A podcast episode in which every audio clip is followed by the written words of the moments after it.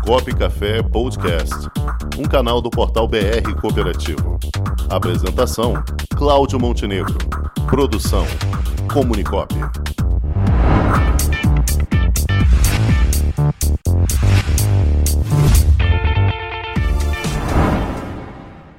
E hoje na Cooperativa em Destaque vamos conversar com o gerente de marketing e turismo da Cooperativa Vinícola Garibaldi, que é o Michael Vinhati, que vai falar com a gente sobre o Dia Nacional do Vinho, que aconteceu no último sábado, e também sobre o evento Taça e Prosa.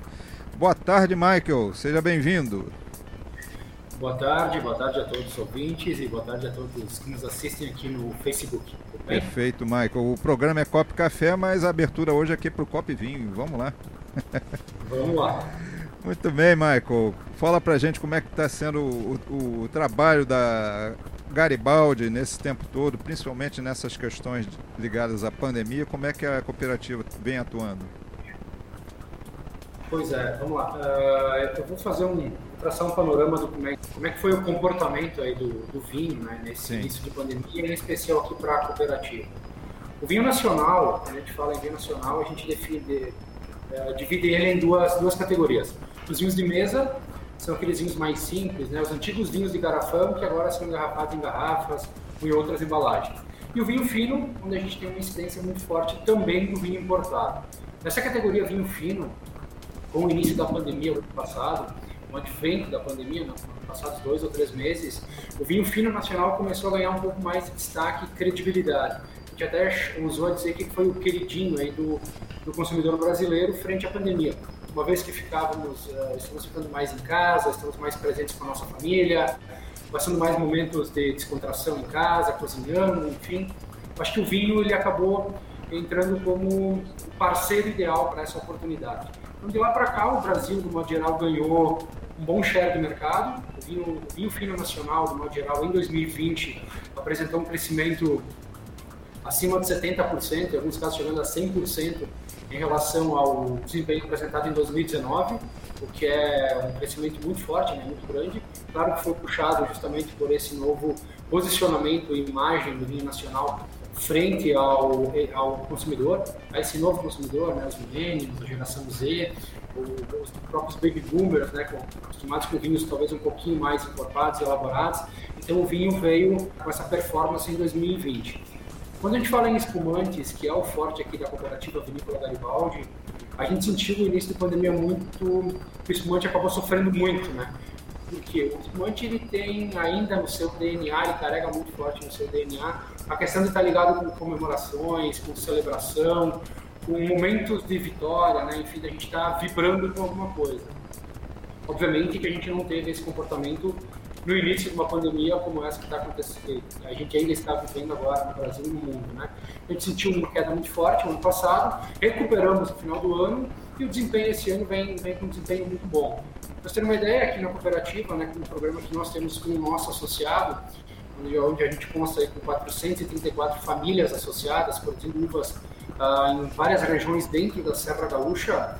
Uh, esse programa de qualidade nos rendeu nos últimos anos centenas de premiações nacionais e internacionais aos nossos produtos, o que é mérito aí do nosso, do nosso associado no campo e é visto né, pelo nosso consumidor através das garrafas que colocamos aí na mesa dos nossos, dos nossos consumidores. Perfeito. E Cláudio Rangel, nosso jornalista aqui, também vai lhe perguntar aqui. Boa tarde. É, a cooperativa ela realizou um, um, evento que veio se produzindo, Taça e Prosa, no Instagram. Fala um pouquinho dos resultados dele e qual, como é que foi essa ideia. Claro, é, é, como lembrado nesse programa, no último sábado a gente comemorou então o Dia Nacional do Vinho, né? o Dia do Vinho Brasileiro. Só que as programações do Dia do Vinho Brasileiro elas antecedem em 15, 20 ou até 30 dias o seu dia, que é o primeiro domingo do mês, uh, do mês de junho. Então, dentro desses dias, aí, ó, o Brasil inteiro se movimentou, né, através de sindicatos, através da Uvibra, uh, que é a União Brasileira da Uva e do Vinho, para fazer alguns, uh, alguns manifestos em prol do vinho brasileiro, para a gente disseminar a cultura né, do, do vinho nas mesas dos brasileiros. Aqui na cooperativa, nós temos um projeto turístico que se chama Taça e Trufa, são degustações de vinhos, espumantes e trufas de chocolate, já há mais de três anos. Então, esse ano, justamente por causa da pandemia, estarmos em casa, usarmos as plataformas digitais, com mais força, em, forma, eh, em formatos ao vivo para se comunicar com o consumidor, lançamos o Taça e Prosa. O Taça e Prosa foi um evento então que levou, onde nós criamos um kit com quatro rótulos diferentes. A gente usou alguns lançamentos, né, um lançamento da marca, que foi o vinho rosé. Para ter uma ideia, o vinho rosé teve uma performance de 115% a mais uh, de incremento no ano 2020 nessa categoria dos vinhos finos brasileiros, o que é um bom crescimento. Então aqui a gente aproveitou para lançar esse vinho durante a live, foi uma coisa bem legal. Trouxemos o vinho tinto da variedade Merlot, para ser comentado justamente sobre o terroir da Serra Gaúcha, falar um pouco da aptidão da variedade Merlot à nossa região, ao nosso microclima, ao chamado terroir, né, do modo geral. Apresentamos um espumante, que são os queridinhos da casa, né, um espumante extra brute de charmate longo, é aquele espumante que fica por mais tempo no tanque, ele ganha mais complexidade e mais evolução. E apresentamos também o espumante Moscatel, que é hoje o espumante mais, mais premiado da cooperativa. Então, durante a live, antes da live, né, a gente lançamos esse kit com esses quatro itens. Quem adquiria o kit por um valor promocional, onde pagava só os produtos e com desconto, ganhava duas taças e eu acessava a live para poder participar. Também quem não comprou o kit pôde acessar a live, né, uma vez que ela foi aberta no, Instagram. Tivemos um resultado bem significativo, a gente conseguiu impactar uh, cerca de 20 mil pessoas no Brasil inteiro, através da live, depois só após publicação né, no IGTV, lá no Instagram da cooperativa. Então foi um evento bem legal, foi conduzido pelo nosso enólogo. Tivemos participação de três influenciadores do país inteiro, foi a Confraria do Bob, que é de, de Brasília, tivemos a, o Baena, que é do Choro da Videira, que é de São Paulo, e também tivemos a participação da Luciana, da Luciana, que é aqui da Serra Gaúcha, com o blog Viagens na Serra Gaúcha. Então foi um evento muito legal, bem bacana, onde o ouvinte pôde entender né, e, e participar de certa forma e compreender um pouco mais sobre o nosso trabalho aqui na cooperativa, tudo em prol do, da imagem do vinho, do vinho brasileiro. É, muito bem. É, uma das questões que são levantadas para a gente é justamente da popularização do vinho. Muita gente acha que ah, o vinho é uma bebida um pouquinho mais estilosa e tudo mais. Mas qual é o perfil do, do consumidor de vinho, já que aumentou durante a pandemia o consumo é, aqui no Brasil? É, os vinhos populares estão tendo bastante aceitação ou só a pessoa procura mais os vinhos mais complexos? É, aí a gente pode dividir um pouquinho a categoria de consumidores né, aqui no Brasil. Claro que hoje a gente existe uma força, né, um movimento muito forte da, da indústria uh, vitivinícola brasileira para buscar esse novo consumidor. É a pessoa que talvez não tem no vinho a sua frequência de consumo. Aí é o baby boomer, né, desculpa, é a geração Z, são os millennials, são as pessoas que estão entrando, são coisinhas mais leves. Por isso, então, dá do avanço dos rosés, com crescimento, são vinhos uh, aromáticos, leves, fáceis de beber, teoricamente com menos complexidade. Os espumantes mais leves, como o Moscatel, que vem mostrando um desempenho a maior em relação aos outros itens, como o Brut, como o Demi-Sec, por exemplo, mas também a gente observa um grande movimento em quem a gente chama de consumidores de vinho. Uh, segundo dados da Wine Intelligence, que atua aqui no Brasil, e da Ideal Consult, que são empresas que trabalham no mercado do vinho, trazendo informações, a gente tem hoje no Brasil 39 milhões de consumidores que a gente chama de consumidores ativos de vinho. Aquele que consome vinho todo mês. Então, a gente tem uma população muito grande no Brasil de consumidores de vinho, com frequência mensal de consumo. Claro que se a gente pegar essa frequência mensal e transformar ela em uh, consumo per capita, a gente está falando de consumo per capita de 2,7 litros, o que teoricamente é ainda baixo, mas a gente tem uma, uma população acima de 18 anos que passa de 180 a 100, quase 190 milhões de brasileiros. Então isso dá esse consumo aí de 2,7 litros. Mas hoje, com certeza, a gente pode traduzir que o consumidor de vinho brasileiro ele é um iniciante no mundo do vinho, né? Por isso existem esses vinhos mais leves, mais delicados, vinhos frisantes que vem crescendo muito, e também existe essa parcela, talvez um pouco menor, uh, de já conhecedores de vinho.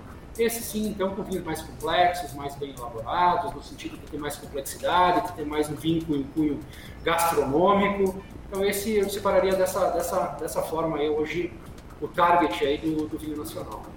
É, em relação à exportação, viu, o brasileiro consegue espaço eh, no mercado internacional? Hoje, sim. Para você ter uma ideia, aqui na cooperativa a gente eh, tá, já exporta para cinco continentes e para 19 países diferentes. Perfeito. O Brasil, do modo geral, tem um certo conceito, sim, já formado no, no cenário internacional, muito puxado pela qualidade dos seus espumantes. Não é só a cooperativa que tem, a cooperativa Garibaldi que tem espumantes premiados, mas todo o setor, todo o Brasil tem espumantes com reconhecimento internacional. A gente tem milhares de premiações nos, nos espumantes. O suco de uva brasileiro vem ganhando também um, destaque internacional, principalmente nos países aqui da América, né? Eu citei Colômbia, uh, alguma coisa também para os Estados Unidos, então não só América Latina, também toda também América do Norte. Então, através do vinho também, a gente consegue alguma coisa de exportação para a China, com os países lá do Ocidente, do Oriente. Então, eu acredito que uh, existe sim esse movimento de exportação, porém, para nós, como indústria, ainda é pequeno, mas é uma possibilidade de, de conquistar, né, de galgar novos, novas oportunidades de mercado também através da, da exportação.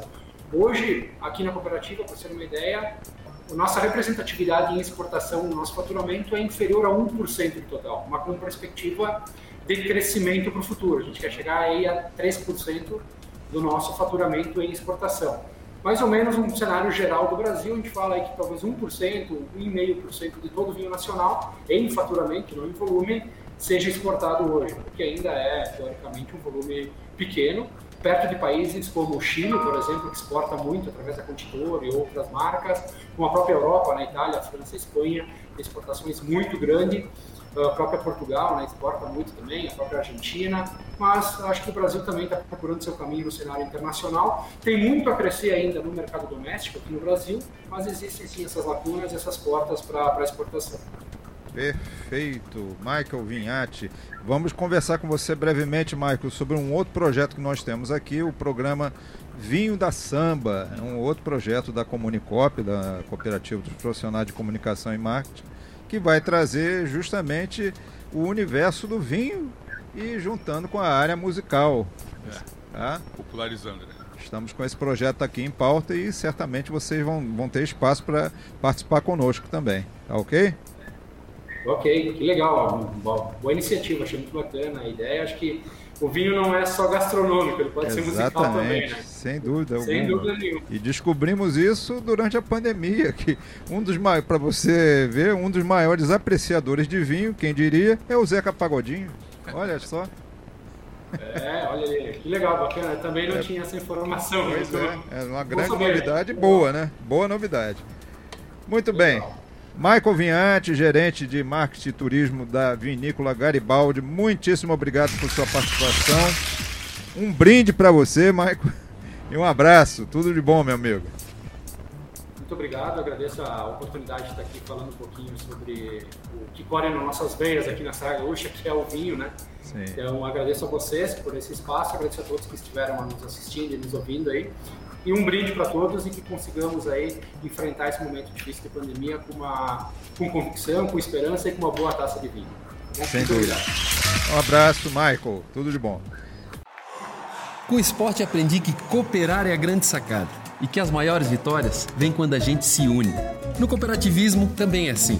Mais do que um modelo de negócio, o COP é um jeito diferente de empreender e está espalhado por toda parte do campo à cidade, nos produtos e serviços, facilitando a nossa vida e gerando renda para muita gente. O Guga Kirten e quase 15 milhões de brasileiros já são COP. Vencer você também. Tudo ao seu redor já é. Somos.cop.br